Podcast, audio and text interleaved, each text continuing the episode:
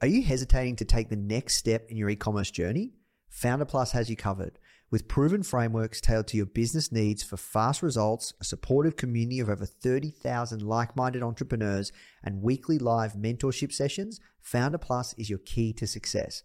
Try Foundr Plus today for just $1 for seven days and start building your dream business with confidence. You can visit foundr.com forward slash start dollar trial or click the link in the description to claim your trial. This is episode number 387 with Alex Hormozi of the Foundr Podcast. What you need is thirst. You need to be a thirsty human. who is intent on learning. It's a really fascinating exploration of human potential. Now, the Foundr Podcast. Even the greatest entrepreneurs had help. If you want to learn from the most successful founders on the planet, you are in the right place. Branson, Mark Cuban, Tony Robbins, Tim Ferriss, Arianna Huffington, Steve Case, Gary Vee, Sophia Amoruso, Barbara Corcoran, Daymond John. Learn from the greatest minds in business today with interviews hosted by Nathan Chan. This is not your average entrepreneur podcast. The Foundr Podcast.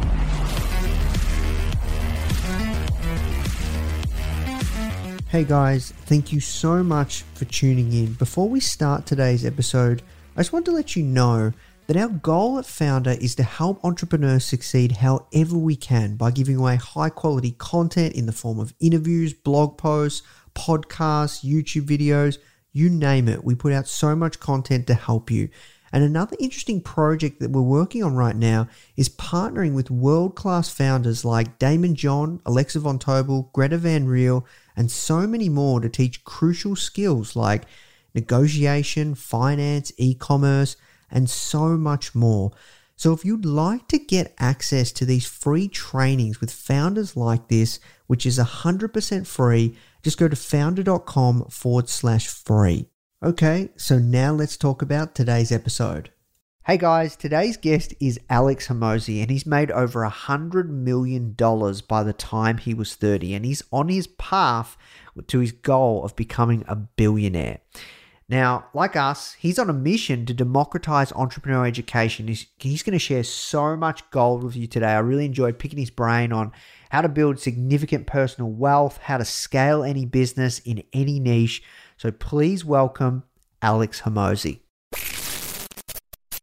Thanks for taking the time to speak with us today, Alex. The first question we ask everyone that comes on is How did you get your job? aka, how did you find yourself doing the work you're doing today? Oh, by a master plan that I started out when I was three. Um, I, uh, I, I kind of, I iterated and failed my way here. Um, I'll try and do, I'll try and give you the, the two minute short story. How's that? So I, um, I was a management. So I went to school, uh, went to school for a business degree, uh, did management consulting after school for two years, did, um, defense contracting. So space, cyber and intelligence, uh, top secret, all that stuff. Uh, it sounded really cool. Sounds much cooler than it was for me. I was mostly just taking notes during dictated meetings and turning them into and hi- highlighted, color coded notes. Um, but didn't like that. Uh, had coworkers tell me that I should start fitness stuff because it was all I was talking about. Used the consulting method, which I knew, which is look up experts and um, connect with them because it's faster to learn that way. Emailed 40 guys. One guy got back to me. Um, I offered to work for him for free. Uh, left everything I had, sold my condo, drove across the country 36 hours later. I was there, uh, worked for free for three months, started my first facility, um, learned about Facebook ads at about that time, uh, used that as the primary way of getting customers, uh, opened up a new location every six months. Uh, after the after month 15 of the first location, opened up a new location every six months at full capacity. Um, went to a different marketing summit, saw a guy, signed up for his his like mentorship. He said i should be showing people how i was doing what i was doing rather than opening up more gyms. I took his advice because he was richer than me.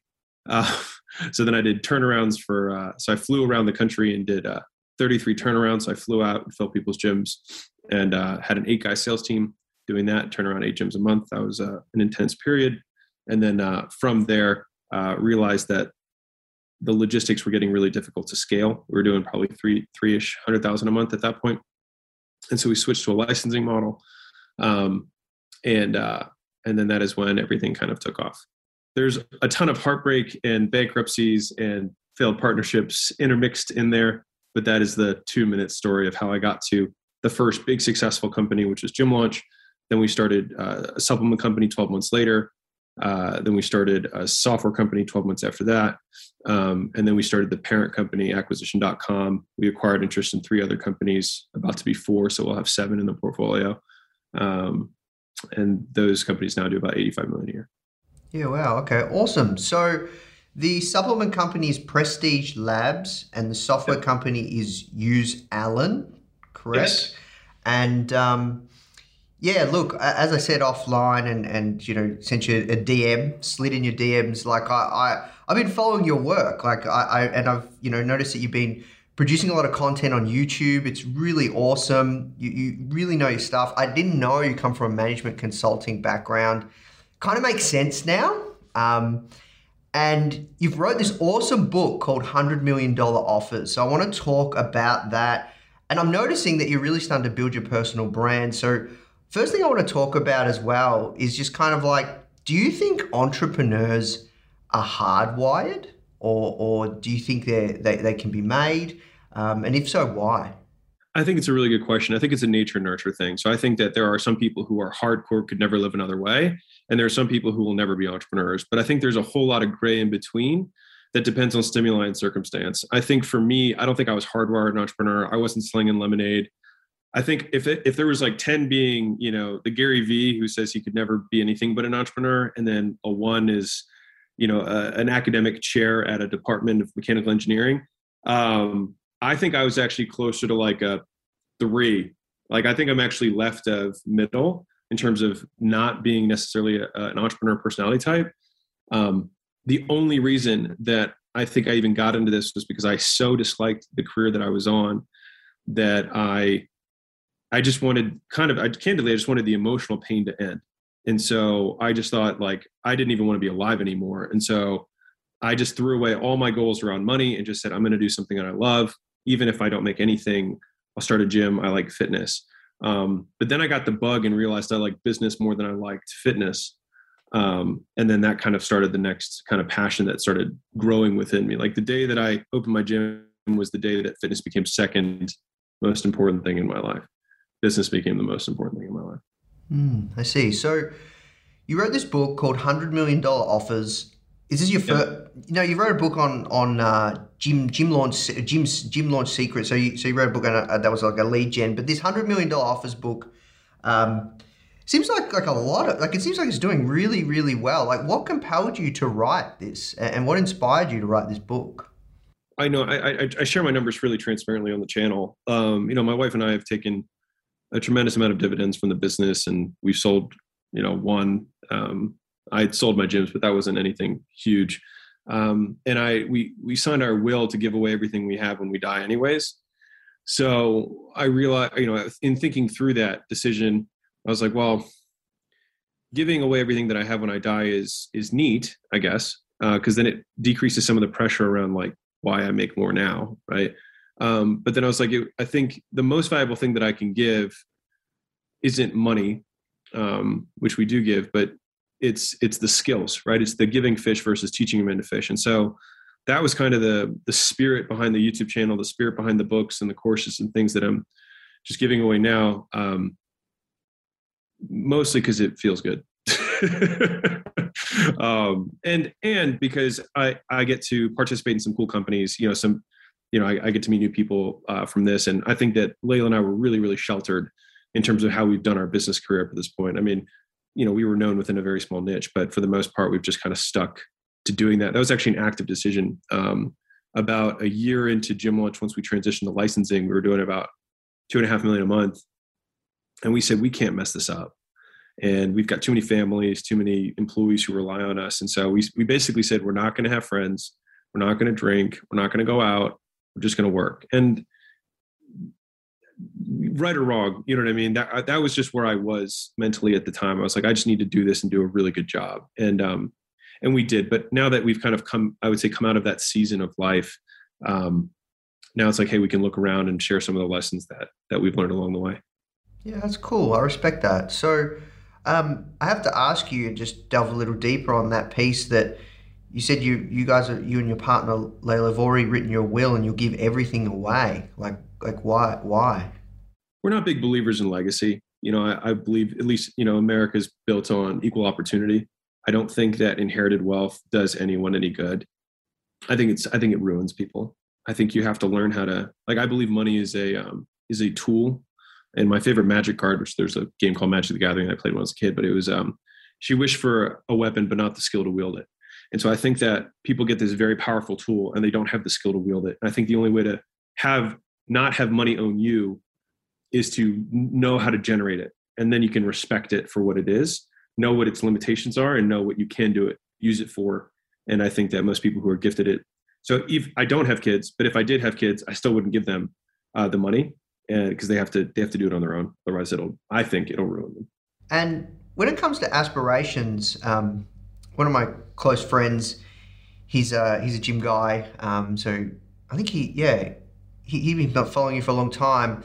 He he mentioned to me that your aspirations are to become a billionaire, right? So like you you want to you still want to acquire um, you know a sizable amount of wealth, right? Yes, and it's it, it's it's the easiest way for me to explain is, is like I want to have a very big goal that sounds exciting, um, but I have absolutely no emotional investment. If I never hit it, I wouldn't be upset. I do think I'm going to get it, but I but I wouldn't be upset either way. Just on math, I think we'll get there. Like if we don't do anything, we'll get there.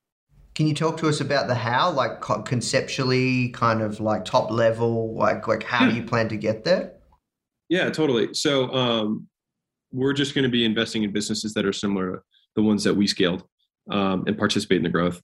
I mean, it's a very it's very simple model, um, and just you know penciling out the numbers. Like I know that I can acquire um, probably a, a, decent sized chunk of four to eight businesses a year, um, and I think that I can reasonably three to five x those in three years because we're just looking at uh, niche businesses that we know that we can crush. So the thesis, I'll, I'll, I'll, zoom out for a second. So the thesis behind acquisition.com is that formal education, at least, you know, in America for me, I feel like formal education failed most of us, right? You know, we, we, we put a lot of money in, there's some, in the US, you can't bankrupt out of the debt. Like you cannot get out of the debt that you owe for your schooling. And the entire idea, or the original premise of higher education was that you'd now be a more valuable member to society, be able to be more gainfully employed and provide value, right? The problem is that the promise is undelivered, right? And people go in and get the same level of income after they get a degree as as what they could get before. And if you just look at the parallel track of somebody who took the same amount of money and spent it on what I would consider alternative education over a four year period, I would say almost invariably the person who spends an alternative education would be far better off four years later than somebody who partied for four years at college.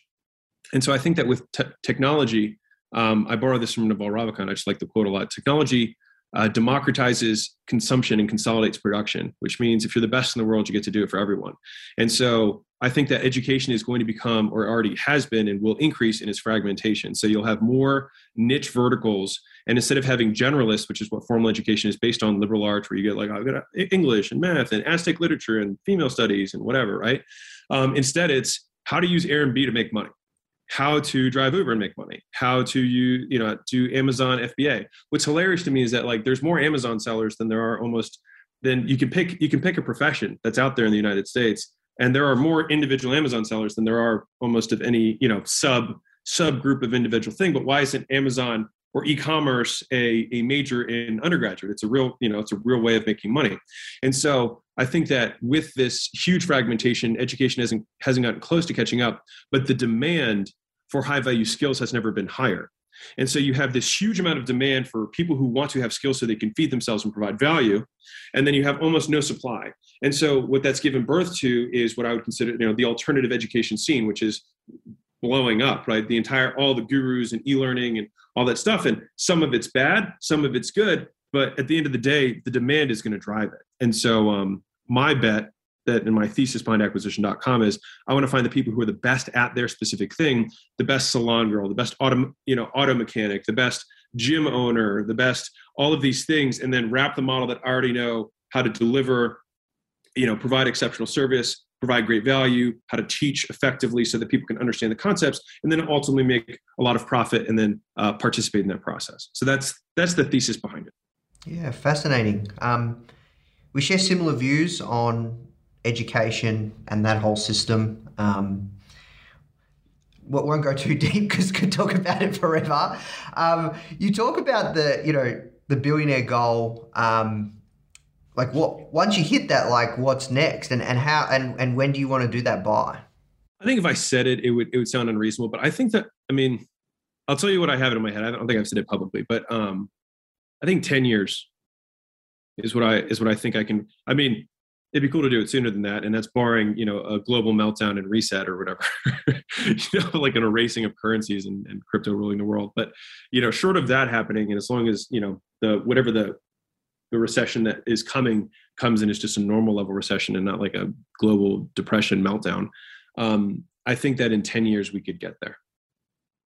And that's just based on a normal, like just based on the assets that we already have, how I plan on allocating the assets and what kinds of returns I think we'll be able to reasonably expect.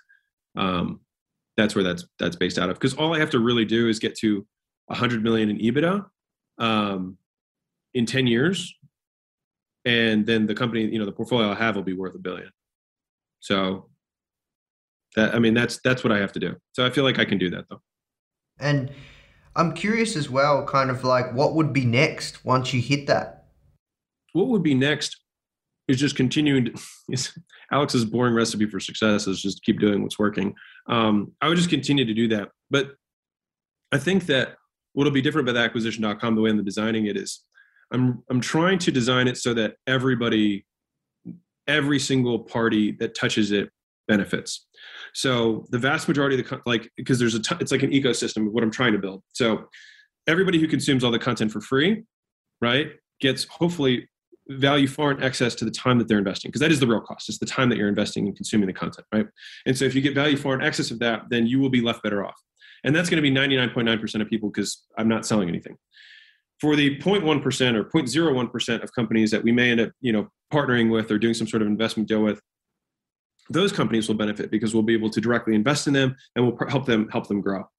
The team that I have within acquisition.com, I'm recruiting the absolute best in the world. So we're talking about people who have uncapped earning potential so they can make 500,000, a million, $2 million a year, $5 million a year um, within that structure. So the people who will work for me will be able to make, you know, tremendous amounts of income and, and create their own, own independent wealth.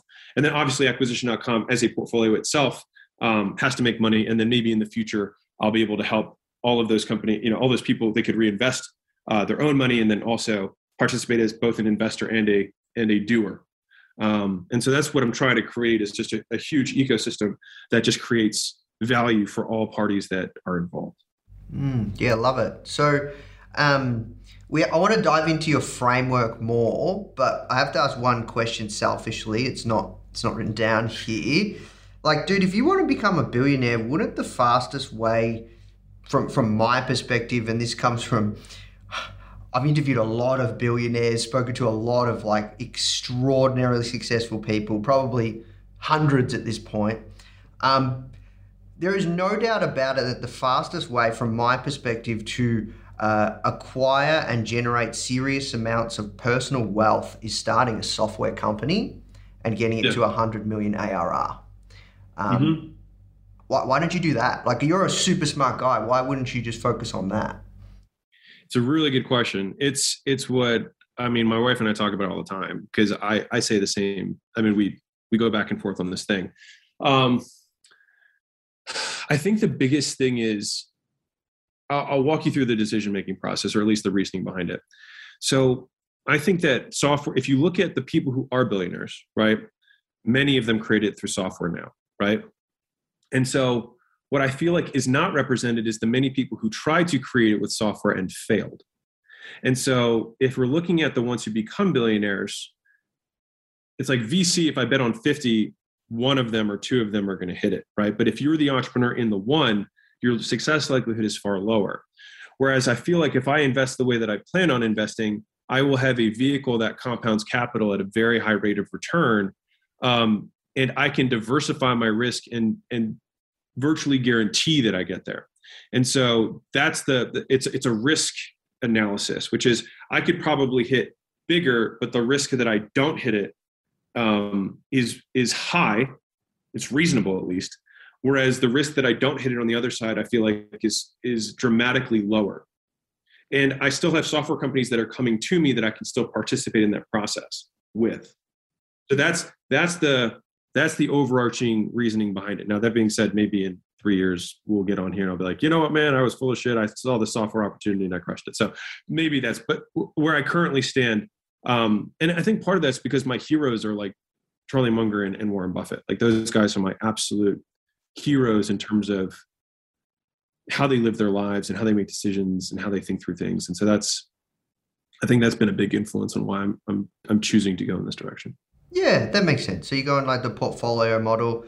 Look, to be honest, it's probably more fun that way too. Let's be honest. Um, that was a big part of it because Leila and I spent 18 months figuring out what do we want to do, what do we really want to do is the next thing, the next season for us, and um, and I had all these like non-negotiables, right? I was like, I don't know if I want to run another one um, end to end. I mean, I can do it. I would just, I don't know if I want to do another, you know, grind first three years again. Um, maybe, but I don't know. Um, what's something that I won't get bored of? Because for me, I get bored in about 24 months. That's my, that's my window. I know that. And so if I can participate in lots of different companies, I think that, that I will be able to keep my attention on one thing. Um, and I think that's probably the biggest, that's probably the biggest one. Because like every company we've started has gone from zero to, to 2 million a month in less than a year like every company. So we know how to scale them. I just i you get what i'm saying. I'll stop.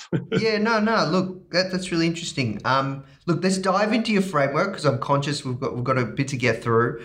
Um so you talk about crafting an offer that's so good that people feel stupid saying no um so why is the offer the most important part when it comes to selling anything or, or build, building a business in general? Uh, so the offer is what literally initiates the transaction with the customer where we're actually giving them in exchange for their money. And i think most entrepreneurs who are starting out do it out of sequence. And so they try and fix step two or step three and they're like hey why is my copy bad? Or why are my ads not performing? When they're not starting with the very first part of the process which is that that initial transaction right? And so a lot of my learnings around the offer came out of necessity because i prefer to be dealing with tremendous demand and fixing operational problems um, rather than trying to generate demand. And so my my belief is like the the three pieces of scaling that I adhere to is zero to a million is promotion, one to 10 million is product, 10 to 100 is people, right? And you can say, well, if you have the right people, you could do, yeah, but that's not typically how it actually happens, right? So you have to know enough promotion because if you have nothing, then you need to get people to find out, right? So you have to start generating some traction once you get the traction and this is where i think people mess up is they they get their first dollar from promoting and then think i need to spend more do- dollars promoting when it's like that is the, the, the whole point here is to get the product market fit and make sure that the product is exceptional and we're getting virality from it people are sharing it we're getting amazing reviews all of that stuff is happening. Because then when we go back to really scaling we're going to get so much more return on every dollar of advertising or media that we're buying that it all makes the whole machine work. Whereas most people then try and dump more promotion on top of it, but the product isn't fixed. And so the reason that the offer was so important was because just getting that first traction, that first spark started, it's so much easier to just give someone everything they possibly could dream of and then work backwards from there. I see. So that was gold. Um, bit to unpack there. You talked about kind of getting the getting the getting the you know the op, the product, the offer, the people in that sequence. I'm curious, kind of. You said also that you know the past few companies that you've worked with, you've taken from zero to two million a month in a year. Is that correct? Yeah. So Prestige launched 1.7 million a month uh, by month. I think like four. Uh, Gym Launch hit two million a month within 12 months of us hitting us switching to licensing um we actually yeah and then um and then ALAN was at 1.7 as well so just under 2 Hey guys, I hope you're enjoying this episode and learning a ton. As you know, in this series, we interview some of the greatest founders of our generation to find out how they did it. However, if you're thinking of starting your own business and you want to hear from some incredible stories from everyday people like you or I who are actually in the trenches, only been building their business for maybe one year or two years, like that are building right now and they're really in the early stages, but they're getting success. you should come and check out our new podcast, From Zero to Founder, hosted by our community manager, Molly Flynn. These are in the trenches stories from our very own successful students that have gone through some of our programs.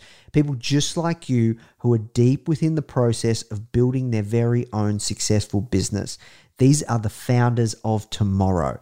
You can find the From Zero to Founder podcast on all platforms. And remember, it's founder without the E. All right, now let's jump in the show.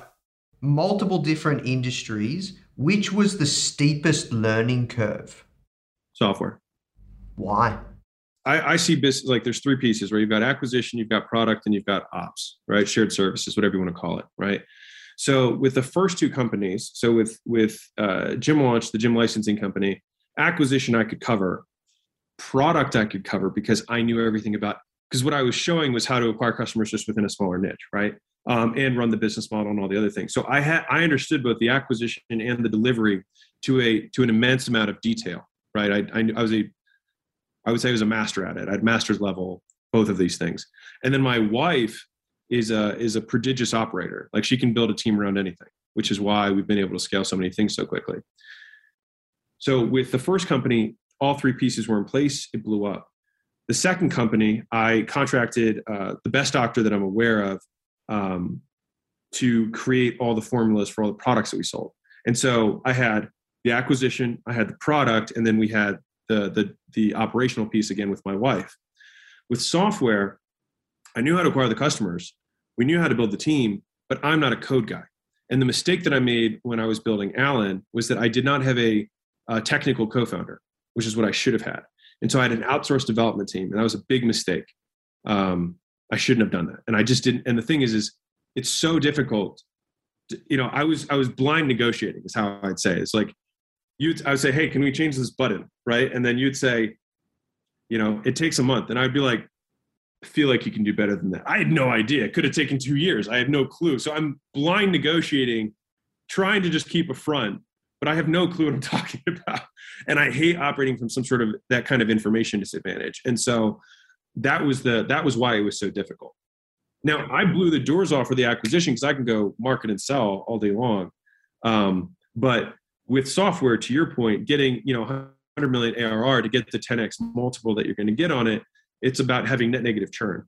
And that's going to be all product driven, right? That's going to be making sure that the UX is amazing, the engineering team's on point, you know, like people are promoting like crazy, all that kind of stuff. And so I feel like it's interesting because in the internet marketing world, um, because I see this all over the place, so many of these guys are switching to trying to do software, but they're selling the software the same way they sell their digital products, which means they have a shit software and they're just selling it. And then everyone's leaving and they're like, I'm going to be able to sell this for a ton of money. It's like, no, you're not you're only going to be able to sell for a ton of money if if you didn't market it still grows yeah well look there's there's the power the, the power with software is the utility of it and if you if it's a if it's if it's if the product is so good that it causes someone serious pain and has lock-in then yes it, it, it you're golden yeah and that's the it's easy to say hard to do. Correct. And so that's um that was why it was the steepest learning curve for me. Gotcha. So can you tell me also about kind of um the tiny market, big money process? Like, how are you finding niche markets that are overflowing with cash? I would say they're not necessarily overflowing with cash, but I think if we can apply a standardized framework to how we approach their business, this sounds silly, but like you can plug into the, the, the, the universe's money and then you can have as much money of it as you want. So for example, let's say I was, I was working with, you know, hairstylists typically not what most people would consider a very affluent, you know, demographic. Now there's plenty of them, and it's definitely a niche, um, but they're not considered, I would say, you know, super wealthy.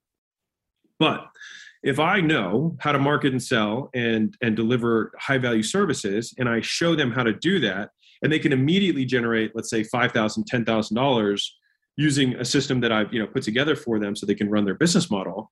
I don't need them to have money I need my system to work and then have the system make them enough money to pay me.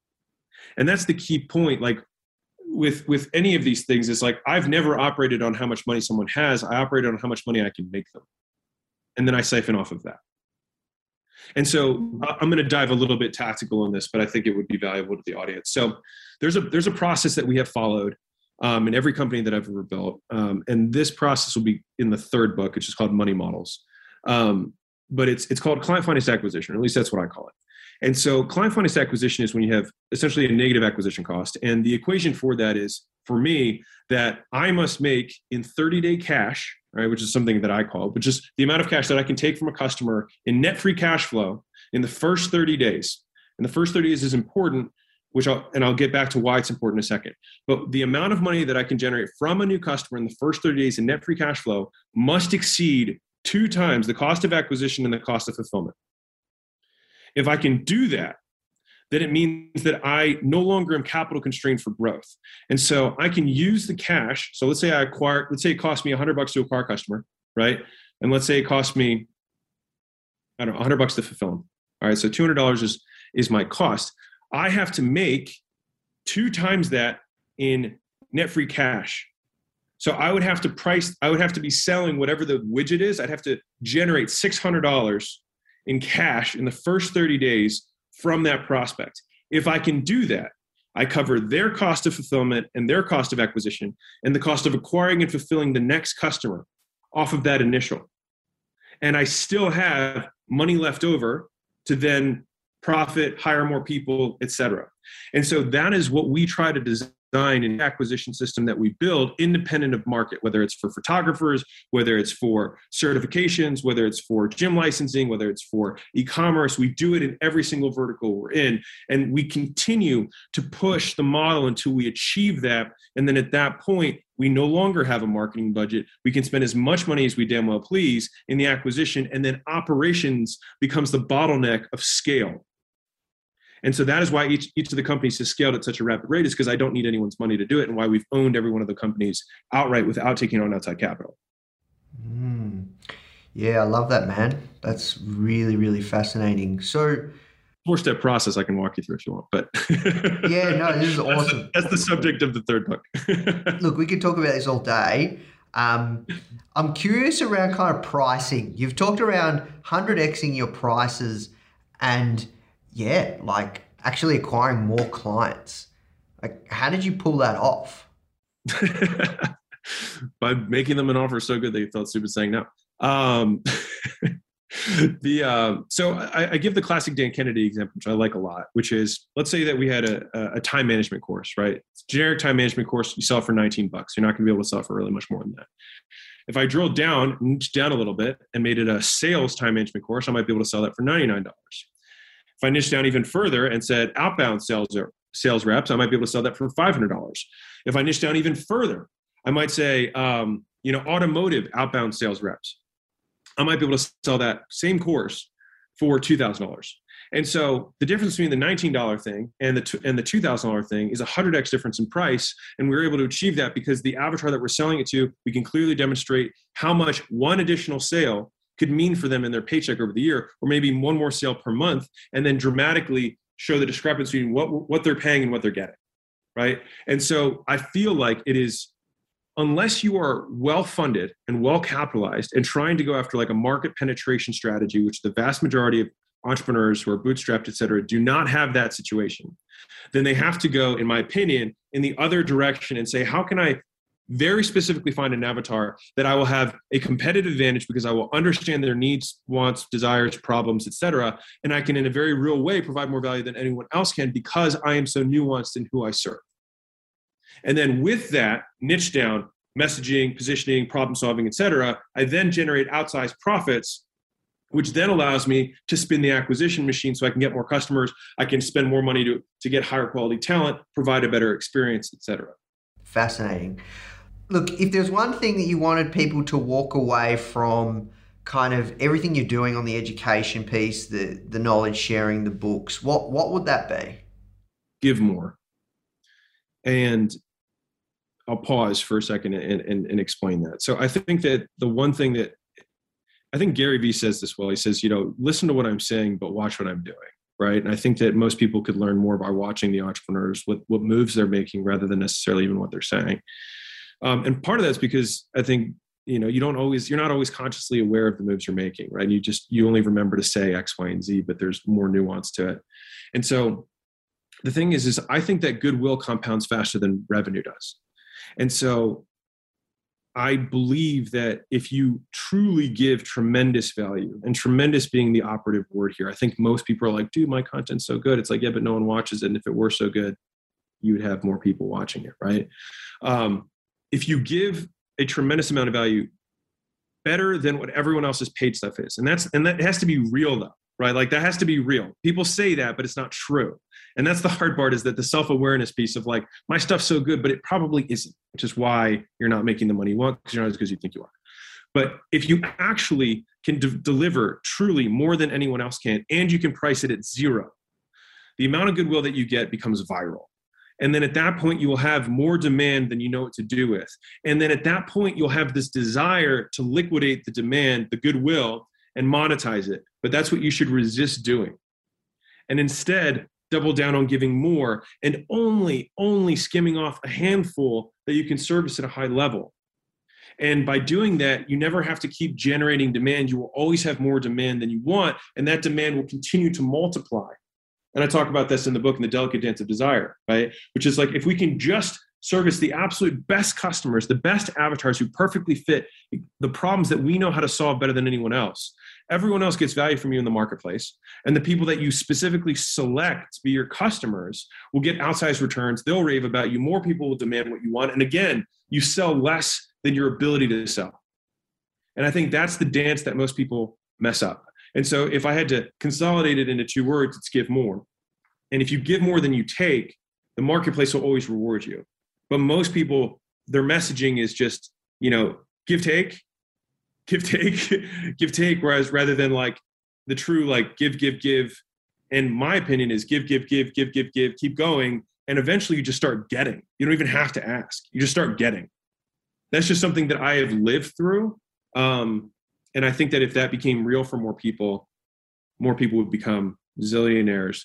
But it requires the the big P word, which is patience, and most people don't have. So, mm, man, I love that. Um, I think that's really, really smart. Um, yeah, that's awesome. So, I'm curious as well. I want to talk about mindset. Um, not sexy, uh, often often kind of overlooked. But you know, you you you've had serious success for someone your age. Um, I'm curious, kind of like what what gives you the ability to go out and kind of sell and do what you do and not even just selling but like even the way that you speak like you really command a lot of confidence um what, what, how do you acquire that were you always this way or yes and no um, I think we have natural proclivities. You know, I think everybody's, you know, you, we have natural tendencies that we're, we're better at than other things, just from our upbringing, whatever. Um, but I've thought a lot about this, and I think that there's there's three pieces to it. There's skills, beliefs, and character traits. And hopefully, it's not repetitive for you. because you probably heard me say this, but like I see the ladder of success as having three sides. You have both poles, and you've got the middle the middle handles that you need to climb up. I think that a lot of times entrepreneurs are lopsided they'll have let's say their their skills might be you know up to the 10th 10th story of the building. Their um, their their traits might be to the sixth sixth floor the left pole but the handles their beliefs might be to the third. And then they're curious at why they can't get past the third pole and then they keep growing their skills from the sixth the, or sorry their, their traits from the sixth to the seventh or their their skills from the 10th to the 11th but they can't get past the third thing. It's because they don't adequately understand what their limitation is and so I think that's the like having that level of discernment and awareness of figuring out what my true bottleneck is because people solve problems that aren't that that aren't problems they're circumstances right? And so they they put all this energy and effort to thinking like oh, i need to get another copywriting course but copywriting is not the weak link in the chain.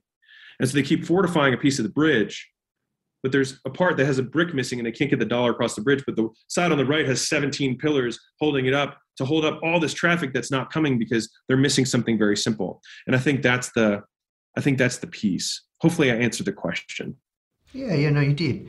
Um, last question is just kind of like biggest mistakes common mistakes you see people make especially early stage entrepreneurs startup founders um, what what are those what's like the biggest mistake you see entrepreneurs making in 2021 I'm going to request and ask because I had one thing that I would just I'll hit on the last question, then I'll answer this question because you said something about confidence early. Um, definitely not. that was not born. That was I I still suffer from insecurities. I'll tell you right now, like I'm gonna probably make a video in January that shows my tax returns from the last four or five years. And I'm insecure about the numbers that I'm showing. And it's a lot uh, by most people's standards, but because I just still feel like it's not enough. Um, just just candidly. So the insecurity, I don't know if that ever goes away. But in terms of the commanding the confidence, um, I don't think that there's actually a hack to this. And so I, I feel pretty passionate about this. So we've we've used the term because I had somebody at a live audience ask me this, and something came out of my mouth, and people kept repeating it, which is you have to outwork your self doubt. And so when we talk about sales processes, or if I talk about monetization structures, or I talk about you know creating offers, right? We're like, you sound like you have so much confidence and conviction in this. And am I allowed to cuss on this?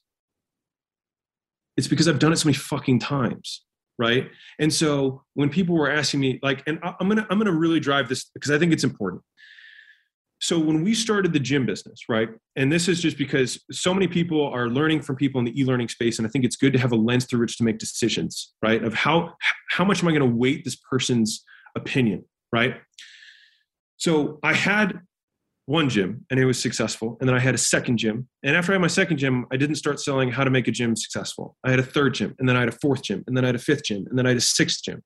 Right. And then at that point, I didn't sell a course on how to make gyms successful. Then I spent a year and a half flying out because I had an offer that no one could say no to, which was don't pay me anything. I'll generate 100% of the sales. I'll risk my own money, fly out there and do it myself. And I did 33 turnarounds. So 33 different markets sat at the front desk for three and a half weeks and sold memberships all day long. I have 4,000 sales face to face under my belt before we started Gym Launch. And so I think what happens is what I was talking about that goodwill thing is like people are so so impatient to jump to the next level of the pyramid that they don't build the foundation. And I, it's my belief that the peak of the pyramid is predicated on the base, on the thickness and the, and the width of the foundation that you build. And that's the rocky cutscene that most people are not willing to go through. Like people are like, how have you achieved what you achieved? But like there's five years of my life that disappeared. In fact, I lost all the money, which I talk about in the book. I had all the gyms, I did the turnarounds, and then I had zero dollars five years later because of mistakes that I made. But the things that I was gaining was not the money, it was the skills, it was the character traits, and the beliefs. And those are the assets that I was able to take with me. And then the next thing, because all I had, because I had the traits and I had the, the skills, I had already run a huge sales team. I was already used to doing 20, 30, 50 sales a day, face to face. Like I knew how to do a high volume sales, a sales team. I knew how to market. I knew how to write copy. I knew how to buy media. Like I knew how to do all this stuff. I knew how to deliver on the thing. But the thing that I was lacking was the belief in terms of the opportunity vehicle that I need to wrap those skills in. And once I had an outside person who came in and said, Hey, I think you should use this vehicle instead of this vehicle, that's when everything took off for me. But people see that overnight success, but it was because the foundation of both sides of that of that ladder that were built, and I was just missing three or four of these pegs, and all of a sudden I was able to spring up from three million dollars a year to thirty million dollars a year in 12 months. But it was because all those things were in place. Sorry, I knew that was. I just wanted to hit back on the other one about confidence. It's like most people are looking for a hack when the reality is that you're just not as good. You're just not that good. And the way to be confident is to do it more times, to do it so many times that it's obvious to you that it is boring to you. Once it gets boring is when people you'll sound like you are confident, but to you it'll be matter of fact because that is just how it is. Because you've observed it in reality, not in theory, so many times. And the problem is, most of the guys who are saying the stuff are only saying it because they heard someone else say it and they're regurgitating theory, but they never experienced it. And that's the kind of grit people can hear. Mm.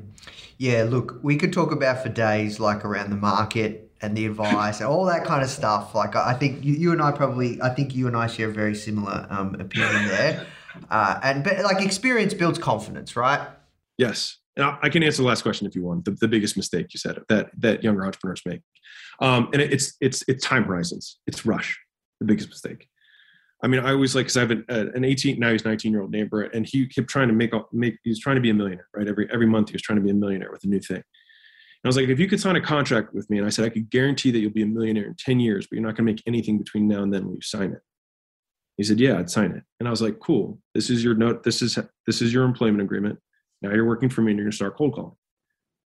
And so he started cold calling. And he started his way. Now he's like, you know, he's he's one of the top closers on our team. He's worked his way up three rungs of the ladder in our sales teams. And now he's he's 19 years old, making 150 grand a year, right? Um, because he's he's taken everything to heart and he's got hustle. But this is just the beginning of his journey. There's lots of other skills along that I'm going to start putting in and, and putting into place so that when he is done that, instead of having a four year degree where he's going to learn how to chug beer, right? Four years from now, he's going to have 500,000 saved up and he's going to have all the skills so that he can start his, his next thing the right way with experience inside of a business, knowing what it's supposed to be.